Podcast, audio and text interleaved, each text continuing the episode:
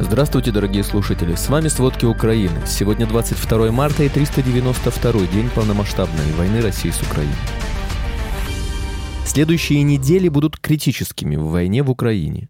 В Крыму и Севастополе по радио рассказали о подготовке к эвакуации с полуострова. Объем торговли между Китаем и Россией значительно снизился. Ордер на арест Владимира Путина, выданный на прошлой неделе Международным уголовным судом в Гааге, опускает железный занавес для президента России. Обо всем подробней. Этой ночью российские войска северного направления атаковали Украину иранскими дронами «Камикадзе» «Шахет-136-131». ВСУ уничтожили 16 из 21 запущенного беспилотника. В Ржищеве Киевской области в результате атаки были частично разрушены несколько этажей двух общежитий и учебный корпус профессионального лицея. С места происшествия эвакуировали более 200 человек. Больше 20 человек были доставлены в больницу, судьба еще нескольких неизвестна. Четыре человека погибло. Вчера вечером Россия нанесла ракетный удар по Одещине. Частично поврежден гражданский дом. Российские ракеты были выпущены из истребителей Су-35 со стороны моря. Об этом рассказал руководитель Офиса президента Украины Андрей Ермак в Телеграм. Две ракеты удалось сбить силами ПВО, а еще две, к сожалению, попали по городу. Был поврежден трехэтажный дом на территории монастыря, известно о трех раненых.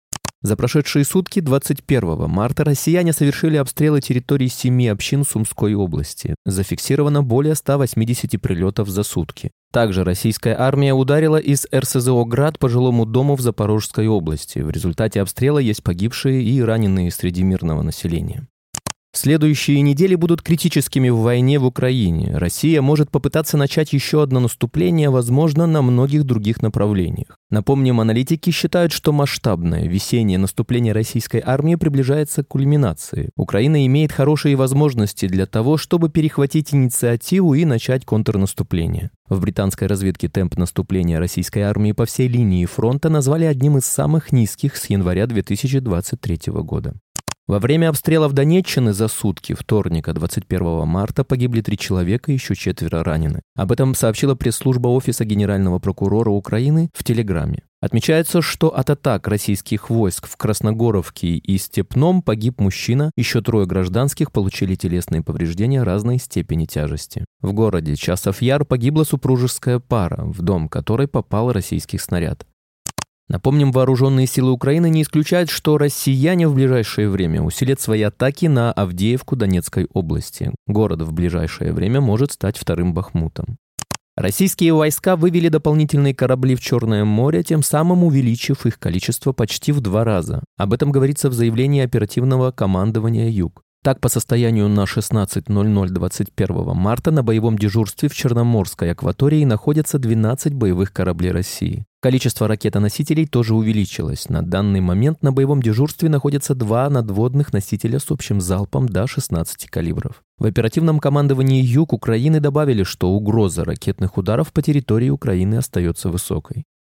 В Брянской области России заявили об атаке дронов на нефтепровод. Беспилотники якобы атаковали территорию нефтеперекачивающей станции «Дружба» в Брянской области России. Об этом сообщает телеграм-канал «База». По словам россиян, это уже четвертая подобная атака за несколько дней. Губернатор Александр Богомаз традиционно обвинил в этом инциденте украинских военных.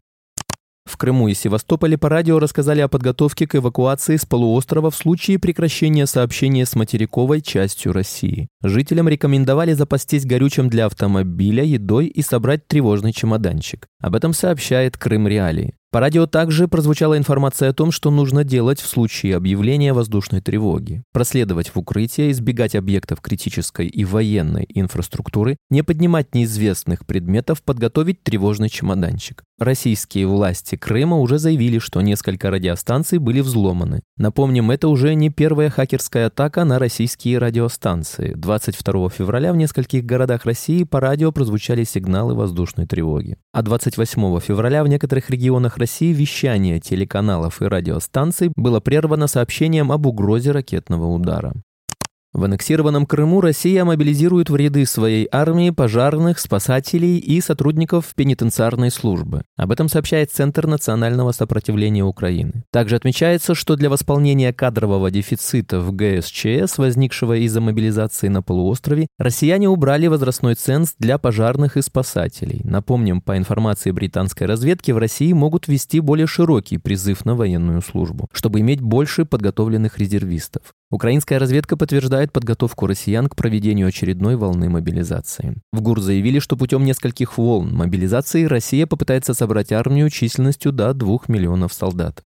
Представитель российской власти Севастополя Михаил Развожаев заявил, что сегодня, утром 22 марта, была отбита атака надводных беспилотников. Он добавил, что военные корабли не повреждены, но в нескольких зданиях выбиты стекла. Жертв нет. Ранее местные жители сообщали о звуках взрывов в Севастополе. Кроме того, была информация при остановке движения морского пассажирского транспорта в Севастополе. Напомним, 20 марта в Джанкое на севере Крыма прозвучала серия взрывов. Взрывы, по информации СМИ, произошли в районе железнодорожной ветки, которая используется для поставки российским войскам техники и боеприпасов. В ГУР Украины заявили, что в результате взрывов уничтожены российские крылатые ракеты «Калибр» в ходе их транспортировки.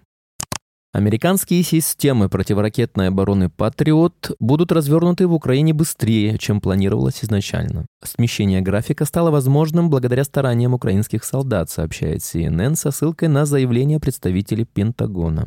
По данным источника, группа из 65 воинов ВСУ завершит курс обучения в США уже в ближайшие дни, после чего их отправят в Европу для дополнительной подготовки. Известно, что украинские солдаты тренировались в США с 15 января. Изначально планировалось, что обучение продлится 10 недель, но украинцы прошли программу примерно за 8 недель. В Пентагоне не стали называть точные сроки, но заверили, что первые «Патриот» прибудут в Украину в ближайшие недели правительство Великобритании передаст Украине специальные бронебойные снаряды, содержащие объединенный уран. Об этом заявила заместитель министра обороны Британии Аннабель Голди. Боеприпасы такого типа должны передать в одном пакете военной помощи с танками Challenger-2. Такие снаряды обладают высокой эффективностью при поражении современных танков и бронетехники.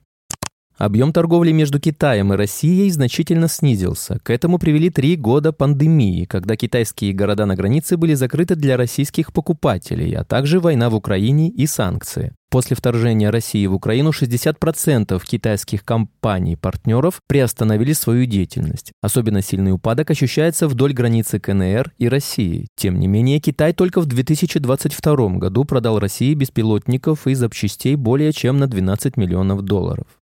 Потерявшей европейский рынок экспорта газа России не удалось подписать третий контракт на поставку газа в Китай по планируемому трубопроводу «Сила Сибири-2» во время визита китайского лидера Си Цзиньпина в Москву. Он давал надежду на реанимацию просевших доходов от продажи энергоресурсов. По оценкам аналитиков, поставки в Европу и Турцию в этом году могут обвалиться до уровня времен СССР в 50-65 миллиардов кубометров, и компания лишится половины экспортной выручки, которую последний год поддержали высокие цены на газ. У «Газпрома» катастрофическая ситуация с экспортом, сказал Рейтер-источник.